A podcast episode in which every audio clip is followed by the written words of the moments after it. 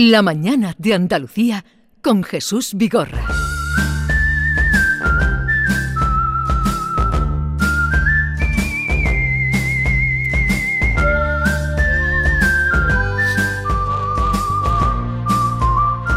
Desde el límite con Vico, el gran Vico, buenos días. Muy buenos días. ¿Cómo ¿qué estás? tal? Yo estoy más bueno que el pan. Esto es una realidad empírica.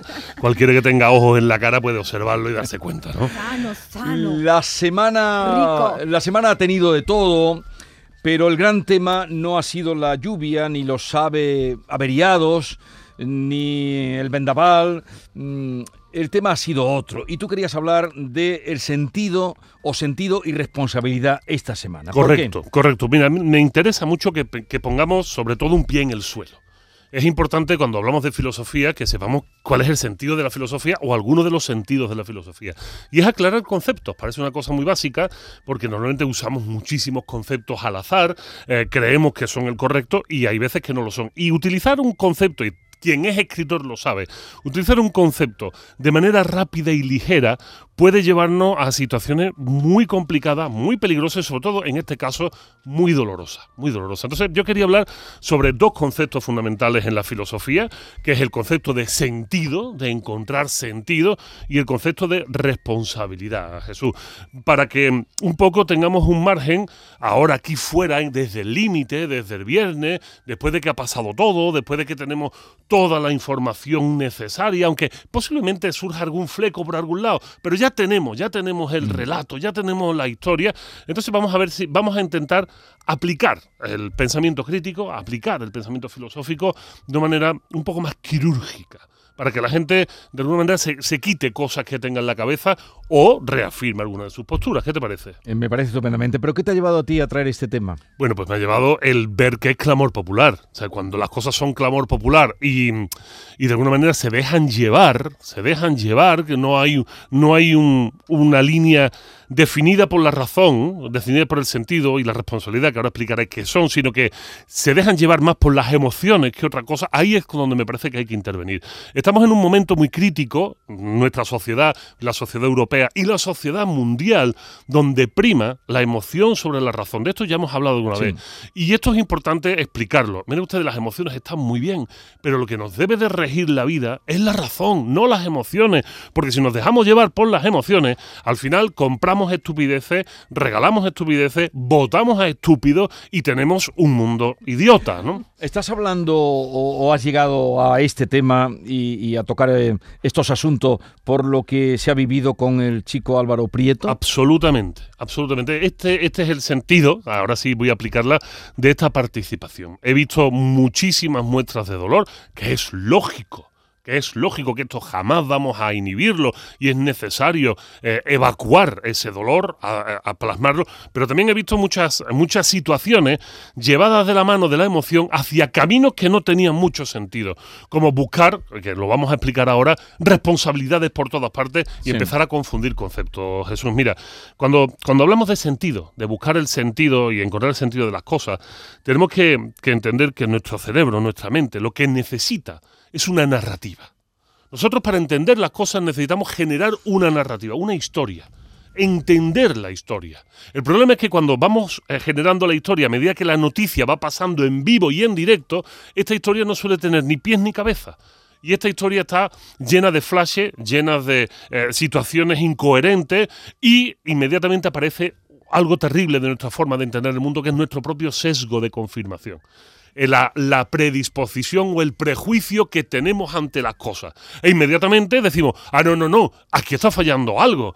¿Esto cómo puede ser? ¿no? Es- son estas frases que escuchamos cuando la- aparentemente las cosas no tienen sentido. Decimos, eso no pudo ser así. Esto no tiene sentido. No me cabe en la cabeza que las cosas pudieran suceder así.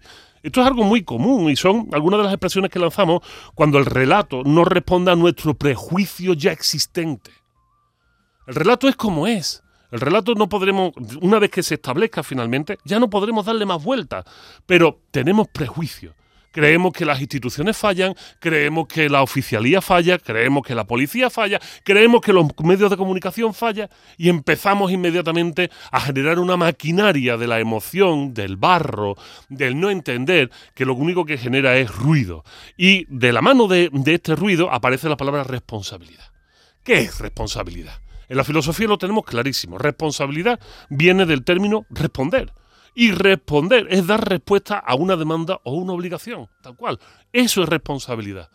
Todos como ciudadanos tenemos ciertas responsabilidades que debemos de asumir por el mero hecho de vivir junto con otras personas.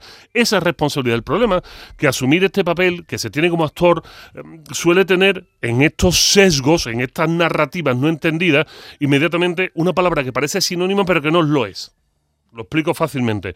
Cuando formamos una narrativa dolorosa, como es el caso, pasamos de responsables a culpables. Exactamente.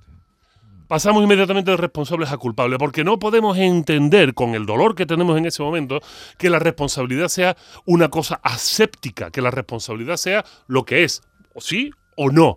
Inmediatamente buscamos un dolo. O sea, ¿qué es lo que estamos buscando? Una mala intención. Y ahí es donde aparece un concepto tan nuestro, tan cristiano, como la culpa. Y pasarle Y la toda la responsabilidad a otro. al culpable, a un supuesto a un culpable. supuesto culpable. Inmediatamente buscamos, buscamos el, el culpable. Asumimos además, fíjate, esto es muy interesante, y esto es bueno lo que voy a decir, prepárense. Asumimos que toda muerte puede evitarse. Esto es algo que el pensamiento europeo, el pensamiento de nuestra sociedad actual, tiene en la cabeza. Toda muerte puede evitarse. Esto no es verdad. Esto no es verdad. Sin embargo, tenemos esto instaurado dentro de nosotros, en nuestro propio ADN moderno occidental, asumimos que toda muerte puede evitarse. Y si no se evita la muerte, es que hay un culpable detrás de esta muerte. Y entonces inmediatamente empezamos a repartir culpas, culpabilidades a todo el mundo. Claro, ¿qué sucede? Que alguien no hizo bien su trabajo, siempre se puede evitar una cosa así, hay que depurar responsabilidades, que estos son argumentos que de verdad que son plenamente razonables, pero siempre entendiendo que se dicen desde la frustración que genera no poder entender o aceptar esta narrativa que como único culpable, ojo lo que voy a decir, finalmente solo apunta a la propia víctima. Y esto es duro, esto es duro, porque esto entra dentro de una serie de ideas que no queremos aceptar, que como seres humanos no queremos aceptar, que como amigos no queremos aceptar, que como padres no estamos dispuestos a aceptar, como que, que la culpa fue de él, como que él es el único responsable. Bueno, mm, si volvemos a, ceñirnos, digo, a lo que hoy tenemos, a la narrativa que hoy tenemos, al final lo que hay es una intención clara de hacer algo. Una, otra vez, otra vez, hasta una tercera vez que se consigue. Y finalmente esto tiene unas consecuencias. Y por mucho que estemos dándonos cuenta o dándole vuelta a esto, en filosofía tenemos otro término muy interesante. Y ya con esto voy cerrando. El término para entender nuestra, la naturaleza, no la nuestra, sino la naturaleza del mundo, es la contingencia. ¿Qué es la contingencia? Bueno, pues en filosofía sabemos que el mundo donde vivimos hay cosas que pueden pasar o que pueden no pasar. ¿Vale? Hay cosas que pueden pasar, la lluvia de ayer pudo pasar o pudo no pasar. Sin embargo, no hay ninguna necesidad de que las cosas pasen o no pasen. Las cosas pasan y punto. Una serie de vientos, una serie de fuerzas, una serie de presiones, finalmente llueve. ¿Y por qué llovió aquí y no llovió en el otro lado? Porque el mundo es contingente, porque no hay una obligación de que llueva en todas partes a la vez, ni hay una obligación de que no llueva en ninguna parte a la vez. Esta es nuestra realidad. Pero cuando hablamos de los seres humanos, la cosa cambia. Cuando hablamos de los seres humanos, siempre hay una variante que se nos puede escapar del entendimiento. Y esto es lo que nos ha pasado en este caso. ¿eh? Aquí hay una variante que se nos escapa del entendimiento. Que aun siendo testigos de primera mano de todos los hechos, viendo la televisión en el momento oportuno, siempre hay algo que se nos pasa. ¿Y sabes qué es? La propia voluntad del ser humano. Es la voluntad del ser humano. O sea, es cuando un ser humano quiere hacer algo o no hacerlo, es cuando se rompe la lógica de esta narrativa. Cuando en este caso un chico de 18 años, con una vida aparentemente maravillosa, con todo bien, después de una noche eh, fantástica con sus amigos, resulta que se empecina en una acción. Y esa acción tiene unas consecuencias. Y digo se empecina porque, volviendo al relato, encontramos que una y otra vez intentó hacerlo.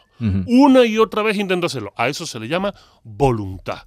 Él expresó una voluntad que tuvo una serie de consecuencias. Y luego la fatalidad también existe. Pero por supuesto, la mala suerte. Que queremos lo que tú decías antes. Queremos, creemos que todo tiene que ser responsabilidad de alguien. Está la nuestra, pero también existe la fatalidad. Por supuesto que sí. Por Eso en sí. filosofía es un término que La fatalidad, la suerte es algo que los filósofos no podemos descartar porque la suerte es contingente.